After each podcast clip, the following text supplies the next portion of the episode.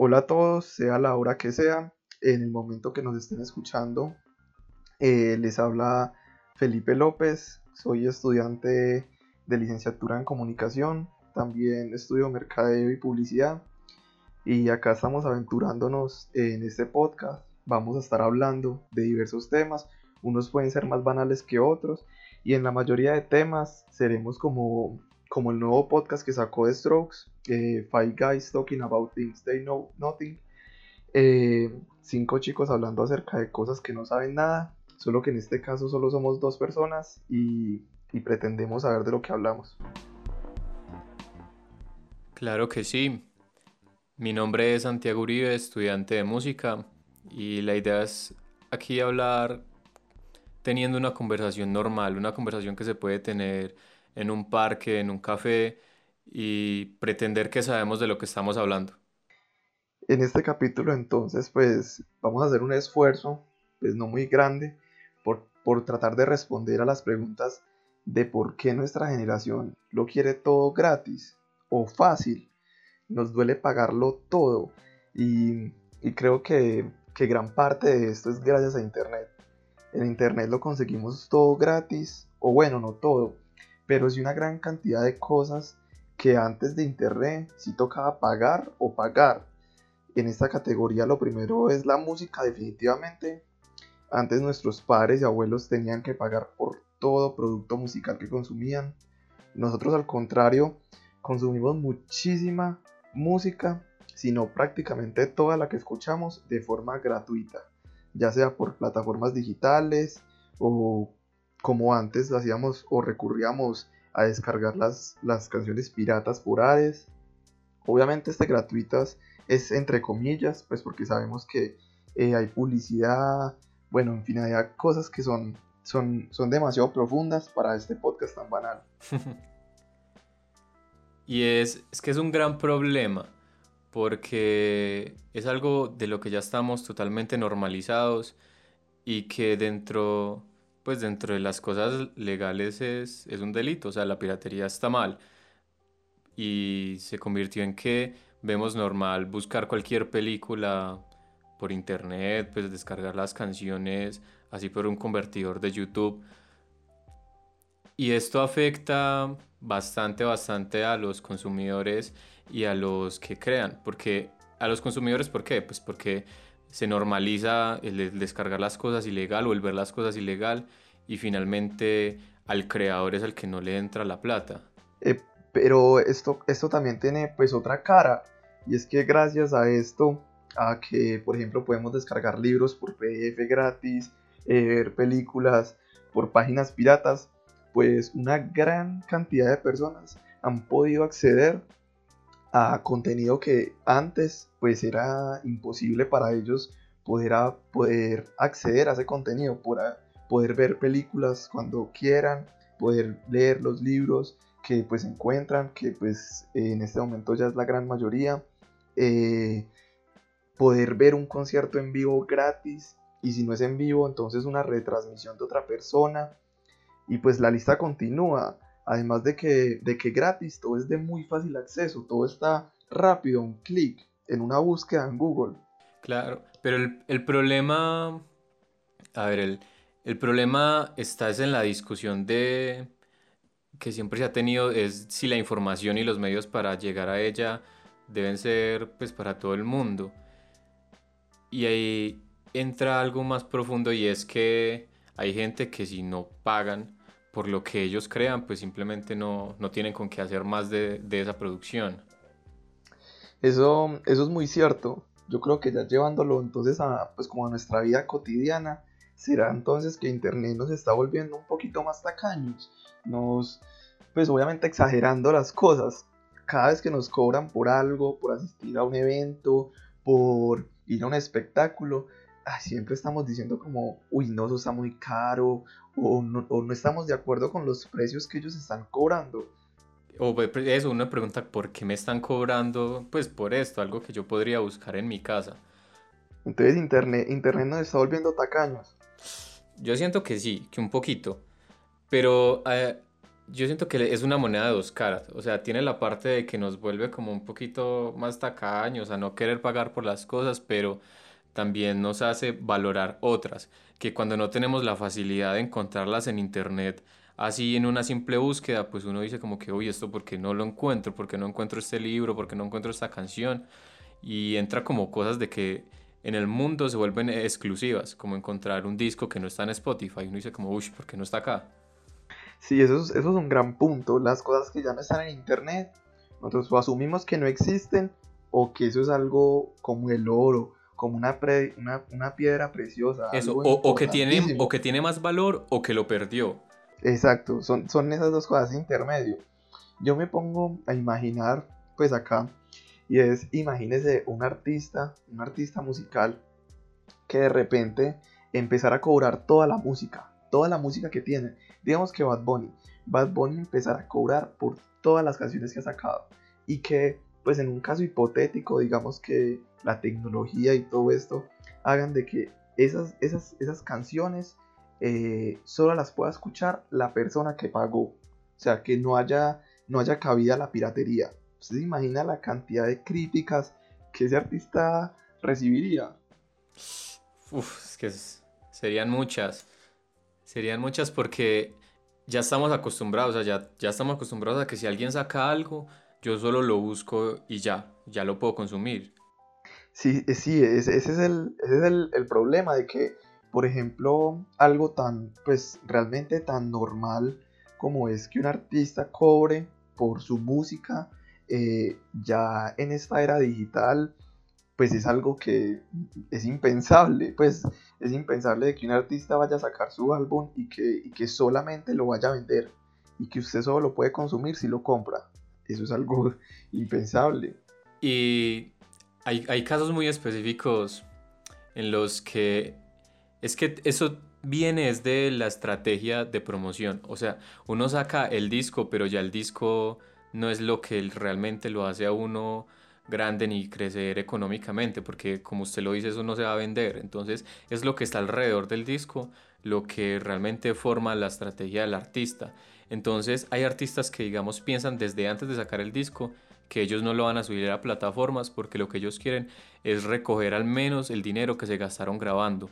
Entonces hay gente que por decir graba su disco y saca 100 copias, pero no las vende a un dólar, las vende a 10 porque esa, a, a 10 dólares es más fácil recoger la cantidad y más rápido que metió en el disco que esperando a que Spotify le dé las reproducciones suficientes para poder pagar todo eso.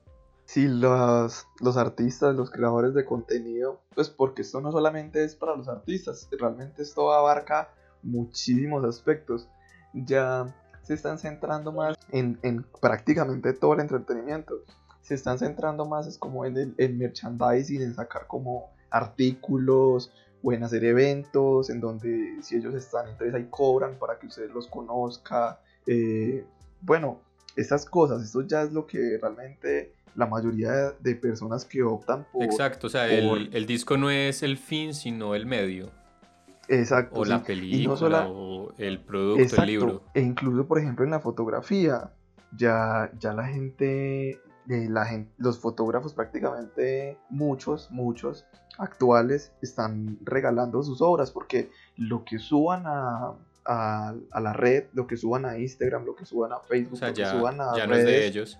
Ya no es de ellos, ya eso es de la gente, ya eso es de, de, de, uso común. Así le pongan una marca de agua, la gente se lo quita como sea, la cortan y perdió, perdió fotografía, perdió el trabajo. Y es, es, muy fuerte porque, digamos, eso ha obligado a la gente a cambiar la forma de pensar.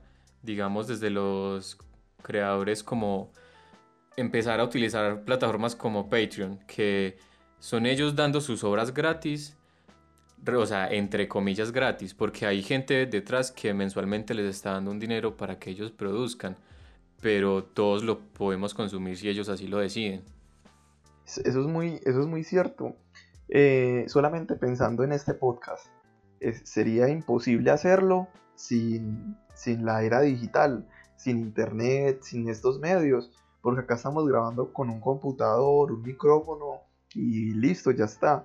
Pero si lo pensamos antes de internet, antes de todo esto, pues no sería una tarea eh, imposible llevar a cabo un programa radial y distribuirlo de manera gratuita.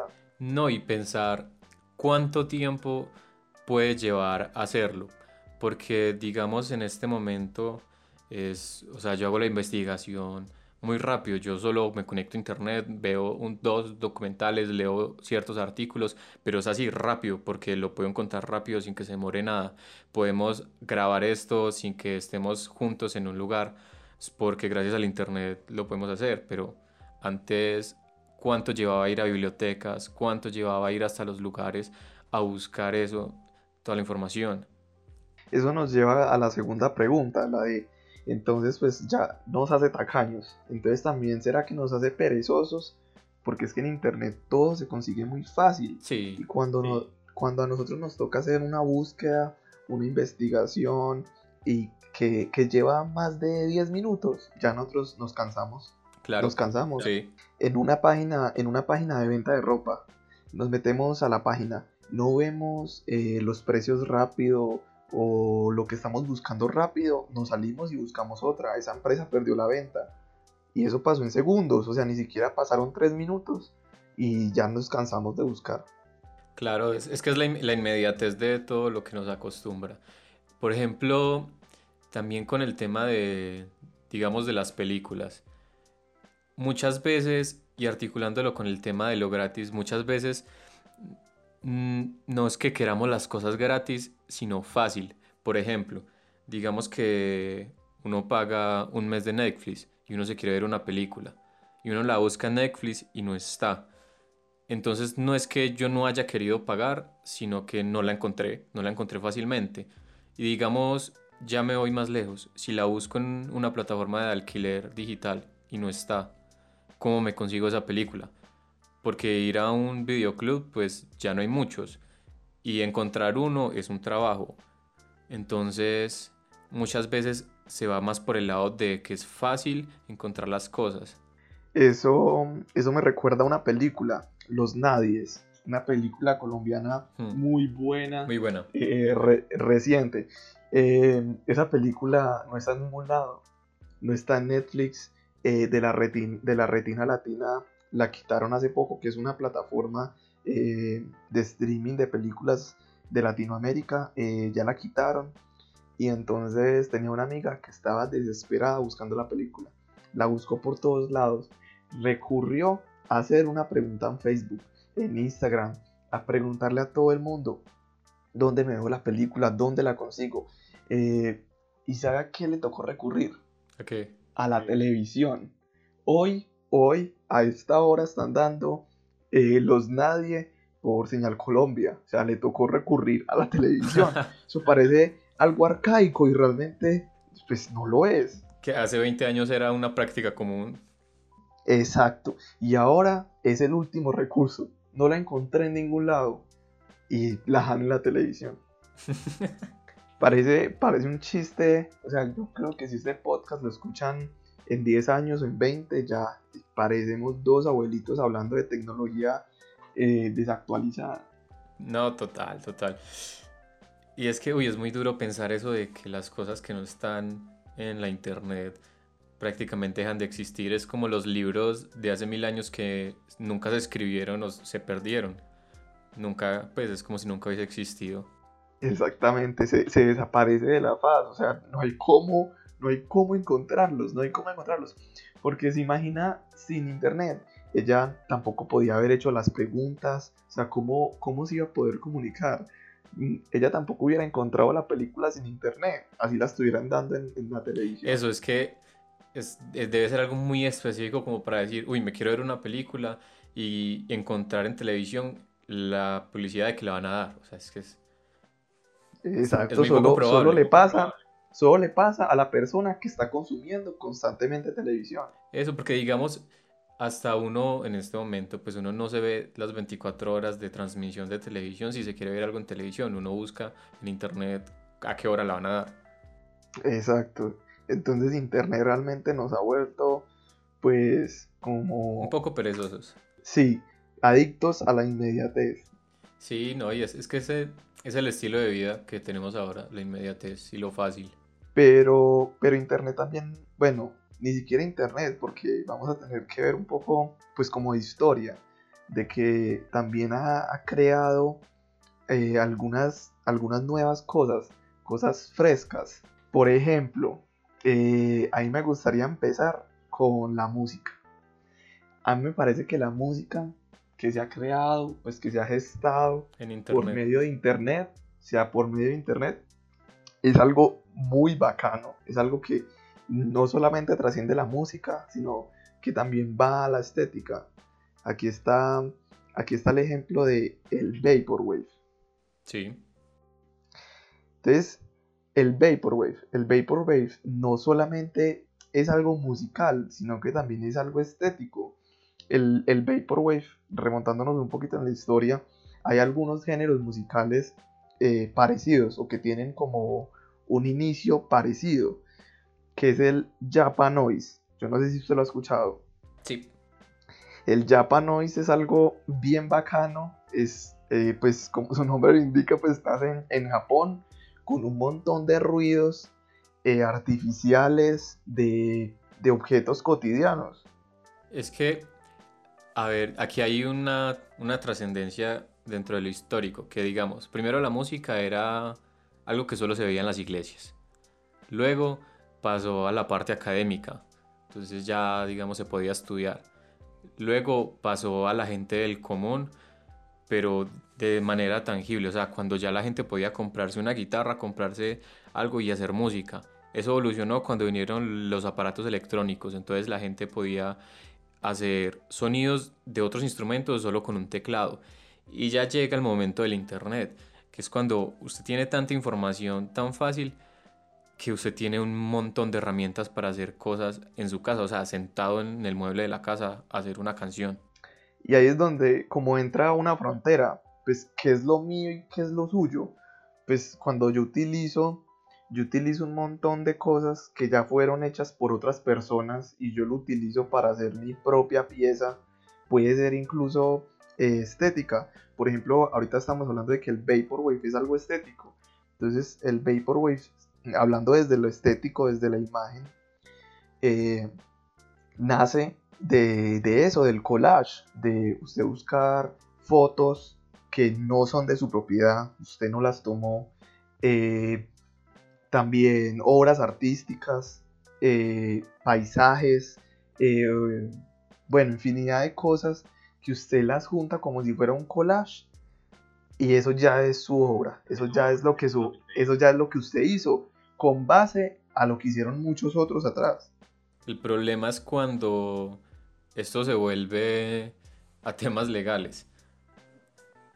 Porque a la gente no le gusta muchas veces que utilicen sus cosas porque dicen que pues, son, son de ellos. Y si son de ellos, nadie más debería por qué utilizarlas. Pero yo creo que este problema, este problema es incluso más viejo que, que el Vaporwave. Eh, ah, no, obvio, obvio. que mucho esto. En el Vaporwave es solo una consecuencia. Exacto, solo es una consecuencia. Por ejemplo, en el hip hop. Es que, a ver, el, rap nace de, de, esto, literal. De coger música de otros lados y cantar sobre eso. Porque muchas veces, digamos, los raperos no, pues no tenían con qué pagar una banda o no sabían con qué hacer instrumentales. Y lo que ellos hicieron inicialmente, o sea, inicialmente como nace el rap, es coger las bases de funk. Porque el funk tiene una característica y es que muchas veces tiene partes instrumentales con cortes. Entonces, digamos, suena solo una batería. Y lo que hizo esa gente fue coger esa batería, eh, de otra canción coger un piano, coger de acá y armar un collage. O sea, eso es un collage musical. Y sobre, sobre eso cantar.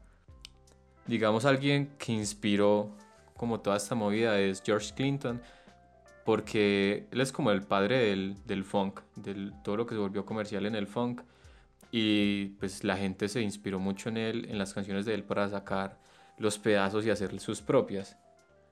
Hablando del rap.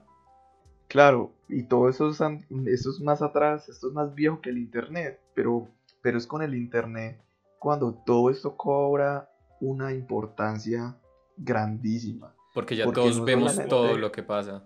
Exactamente. Y porque ya todo está mucho más a la mano. Entonces, por ejemplo, estos manes, eh, los primeros DJs, los primeros, las primeras personas en el hip hop, para, para esquivar un poquito eh, los derechos de autor y estos problemas legales, lo que ellos hacían era irse a, a las reliquias, ir a buscar. Eso, ir a tiendas de discos. Unos vinilos, exacto, buscar unos vinilos viejos que nadie supiera de dónde era la canción, que nadie supiera quién era el artista, irse a lugares recónditos para encontrar esto. Pero eso con internet ya, ya no pasa. Eso, digamos, si un rapero de los ochentas hacía un viaje a, a, la India y se traía 10 vinilos de la India, pues era difícil que alguien se diera cuenta que esos vinilos eran de artistas de por allá, hasta los mismos artistas de allá. Exacto. Ahora uno escucha una canción y uno ya está tan bombardeado de información que uno sabe que la ha escuchado en otro lado, que eso lo ha escuchado en otro lado, y si no lo sabe uno, alguien más lo va a saber. Eh, entonces, eh, volviendo un poquito otra vez a, la actualidad, ¿qué es entonces el Vaporwave? ¿Qué es el Vaporwave? Contemplándolo como una estética. Sí, contemplándolo como una estética, como la combinación de lo visual y lo musical. Pero entonces en lo musical, ¿Qué es el Vaporwave?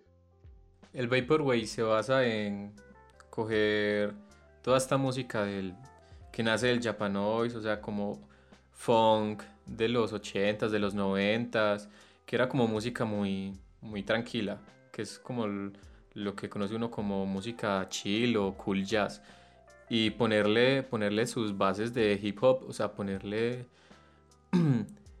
lo que se conoce como bombo y caja, que es el ritmo básico de todo, de todo rap. Y además de eso, agregarle muchos filtros, o sea, agregarle reverberaciones, repeticiones, cortarla, cortar el, o sea, cortar el sonido y repetirlo varias veces. Y todo esto genera una estética, porque ellos cogen esas canciones, les ponen sus bases, le ponen los efectos y, o sea, uno sabe que es otra canción, pero ya adquirió otro sentido distinto ya tiene otro color, otro sonido, a veces se le cambia el pitch, entonces suena más lento, suena más rápido y es como jugar con eso, con, con la estética de la canción inicial y convertirla en otra. Y cuando, y cuando la convierten en otra, toma, toma eso como un color, toma un sabor, un sabor que es muy retro nostálgico, como siempre, siempre el Vaporwave está como añorando el pasado. Toda su estética, sus videos musicales, eh, las marcas que muestra, los electrodomésticos, las personas, siempre están como muy ancladas a un espacio del tiempo, a un momento del tiempo. Eh, muy en los 2000, muy en los 90. Es algo que siempre está constante en el Vaporwave.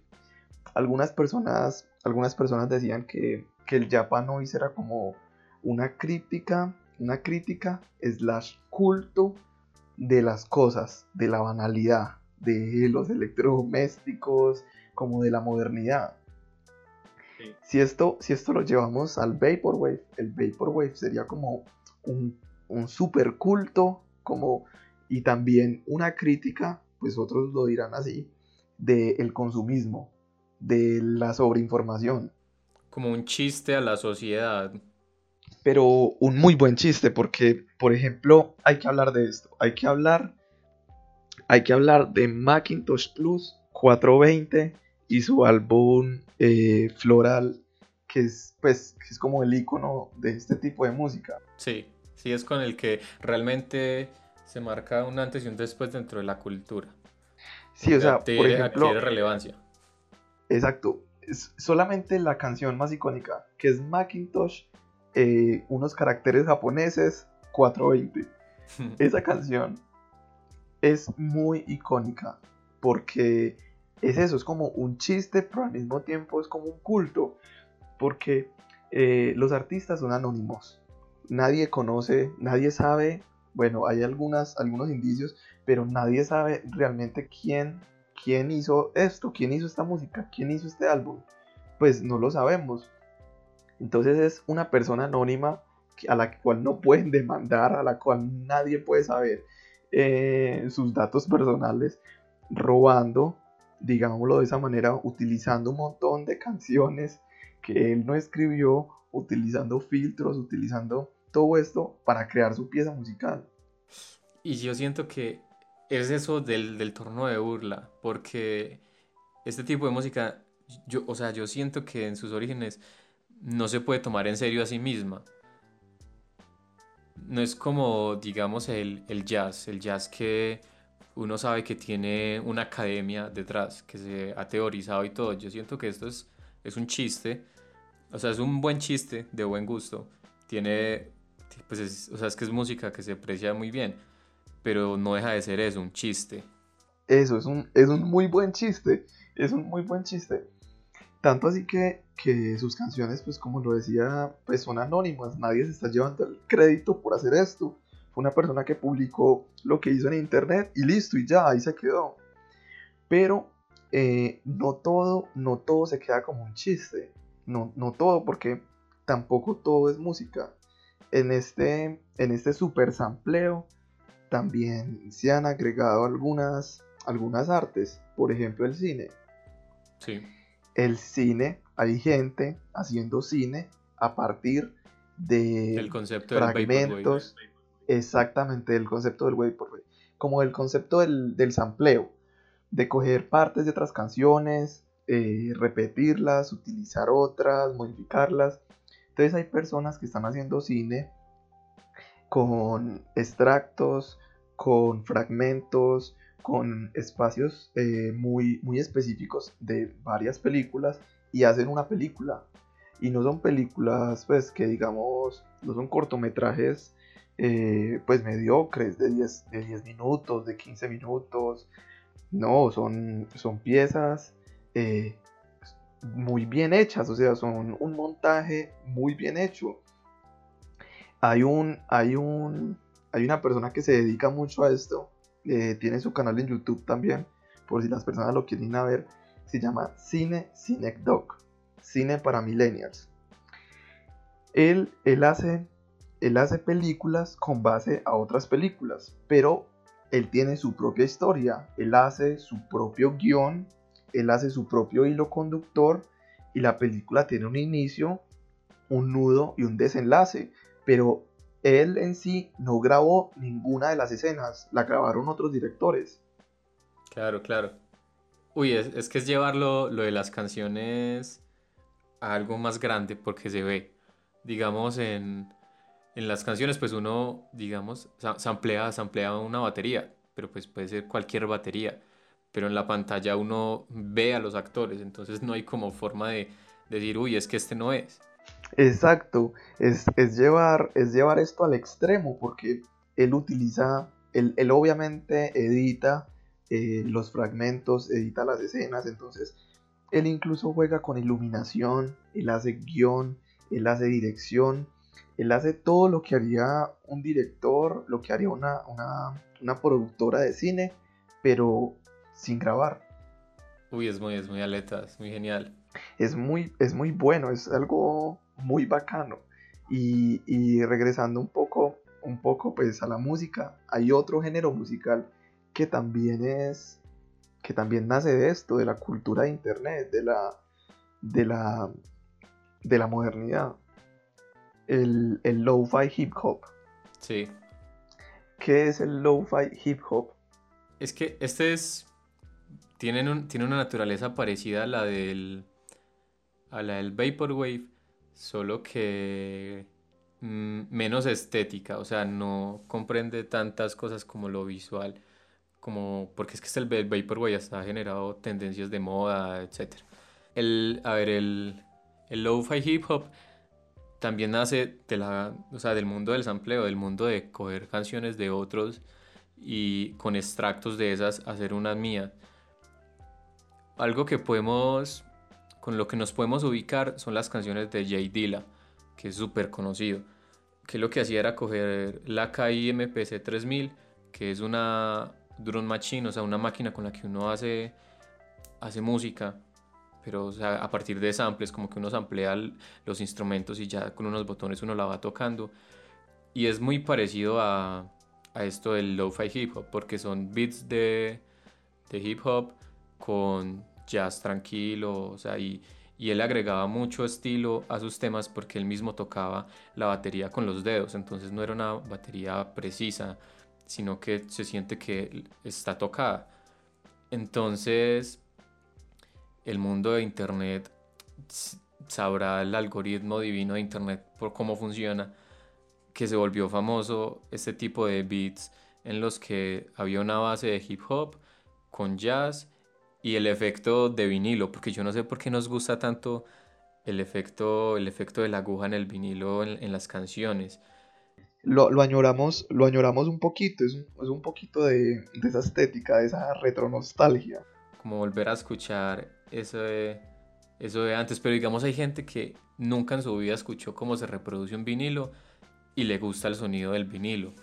Lo, lo análogo, es lo análogo. Yo siento que es como lo de que se siente como cálido, como, como algo íntimo con uno. Pues vea, vea que hay algo, hay algo que comparte el, el lo-fi hip hop con el, con el vaporwave. Y es como, como que no se toman en serio a sí mismos. Vea que el, el, el lo-fi hip hop eh, no está hecho como música apreciativa, no está hecha como para que usted se siente a escucharse esta canción y dedicarle el tiempo a esa canción. Eso, sino como para ponerla de fondo. Exacto. Las, las, las canciones, o bueno, ni siquiera canciones, porque son como radios, como unas, unos streaming en vivo, que se, como un bucle infinito de, muchísimas canciones. Eh, son, que eh, Lo-Fi Hip Hop Radio Beats to Relax and Study. O sea, que estamos, o sea, es, algo, no es, música apreciativa, sino que es música como de, acompañamiento. Y muchas veces, yo sé que pues no la mayoría de personas, sino algunos, algunos raros, escuchan esas canciones y se van a buscarlo de dónde, de dónde las ampliaron. Claro, ahí ya entra como esa curiosidad, como, uy, esto, esto tan raro que es. Es gracioso, uy, ah, algo, algo que me acuerdo de esto es que Pille pues cómo esto afecta a la música en general, el, el lo-fi hip hop, porque muchas veces en este proceso de agregarle efectos y todas las canciones se mueve el pitch, o sea, la afinación del tema. Entonces las canciones quedan como fuera de, de la afinación estándar que todos conocemos en todas las canciones, que son las 12 teclas del piano. Entonces hay gente que coge esto como un recurso a la hora de la composición. O sea, decir que yo toco tan, tales cosas en la afinación estándar normal y otras cosas las toco eh, afinado más arriba o más abajo, pero no en una nota real. Porque cuando uno escucha este tipo de música, uno siente que está como un poquito desafinada, como que no es del todo bien, pero aún así suena bien. Entonces la gente lo coge como un recurso a la hora de componer. Eso es como, como en, la mirada, en la mirada musical. Y en la mirada estética, pues, eh, siendo, siendo pues que, no vamos a entrar en temas de moda, pues yo al menos no, de que es, claro que el Vaporwave ha influido en la moda, ha influido en cómo nos vestimos. Eh, así pues muchas personas no lo quieran aceptar. Pero pero eh, como el hermano mayor, bueno, no el hermano mayor, sino el hermano menor, la evolución, la evolución del Vaporwave. o sea, ya es llevado al extremo. La estética como, como siendo lo, que reina. Y es el Los Simpsons Wave. Ese, ese, género, ese género musical que coge fragmentos de Los Simpsons, le pone un filtro eh, de imagen, le pone y, pone una pieza de Vaporwave encima. O sea, es un género musical. Sí, más que musical, es estético, sí. Exacto, es, es la estética de ver, de ver una, una, como una réplica de los Simpsons mal hecha, o sea, podrida, como si estuviera reproducida con un, con un mal VHS, con un VHS malo, y, y con una pieza de Vaporwave encima. O sea, eso es algo, es algo llevado al extremo. Y es, es gracioso porque así esté llevado al extremo, aumenta aún más. Y es cuando, digamos, cada país la, coge este estilo y lo hace con, pues, con sus cosas cotidianas. Digamos acá en Colombia, que le ponen Vaporwave a canciones de vallenato o cosas así como a programas de televisión, ya es, o sea, ya es exagerar por 100. Sí, es como, como coger, coger ese chiste y adaptarlo a la cultura de uno, adaptarlo como al contexto, traducirlo. Entonces llegan y colocan montajes porque recordemos que el Vaporwave no, no es solamente la música, sino también la estética. Entonces le hacen, le hacen, le hacen montajes, le hacen montajes a los presidentes, a, a Diomedes Díaz, a políticos, a políticos, a empresarios. Es una forma de reírnos del mundo. Es el meme, es el meme mayor. ¿Será que entonces el Vaporwave es un meme? Eh, yo creo que es un meme. Para mí el Vaporwave es un meme. Pero que sea meme no quiere decir que no sea que esté mal. Que no sea no, que esté que no sea arte o que no sea una buena pieza de música. Que no sea arte, uy. Pero, o sea, para mí, en mi concepto, el Vaporwave, siendo un meme, es al mismo tiempo, sí, es arte. Al mismo tiempo, siendo un meme, o sea, siendo un meme. ¿Será que y, y lo mismo, y lo mismo con, sí, para mí sí. Y lo mismo con, y lo mismo un poquito con, como con el lo-fi hip hop radio. Porque es que esto es, esto es algo, es algo muy cómico porque ni siquiera es que hayan canciones específicas, sino que son streamings de video colocando canciones y canciones y canciones y canciones. Y que, o sea, no, no, no desmeritando nada, pero que hacer ese tipo de canciones no es tan complicado. Y yo creo que entra un poquito también lo del medio y el fin, como que el, el fin no es la canción, no es hacer el tema de lo-fi, sino como aportar a algo más. Exacto, es como otra, otra mirada, como esto es como, para mí es como la hiperdemocratización de las cosas, de todo. Total. Entonces, ahora todos, todos con un computador, por ejemplo, acá estamos haciendo radio. Dos, aquí, dos personas tratando de hacer radio, aparentando saber hacerlo. Eh, así mismo, pero en la música. y lo mismo con lo mismo con el diseño, lo mismo con el cine. Es eso, es como personas que es como la hiperdemocratización, personas que pretenden hacer algo y, lo hacen. No, y pille pues como escala y es que hay mucha gente que coge, o sea, hace esta música y todo, todo el proceso es ilegal. O sea, se baja el programa de edición pirata descarga las canciones, piratas. Los filtros, piratas. O sea, todos y todo gracias al internet. Exacto. ¿Y, por dónde? ¿Y cuál es el medio que utilizan para, difundirlo? Pues también es algo, pues no, no, no pirata, pero también es gratis. Lo cuelgan en YouTube, entonces no, no, cuesta, no cuesta nada subirlo. Lo, lo cuelgan en Facebook, pues tampoco cuesta nada. Es, es interesante cómo funciona el Internet. Y yo creo que aún no lo entendemos del todo.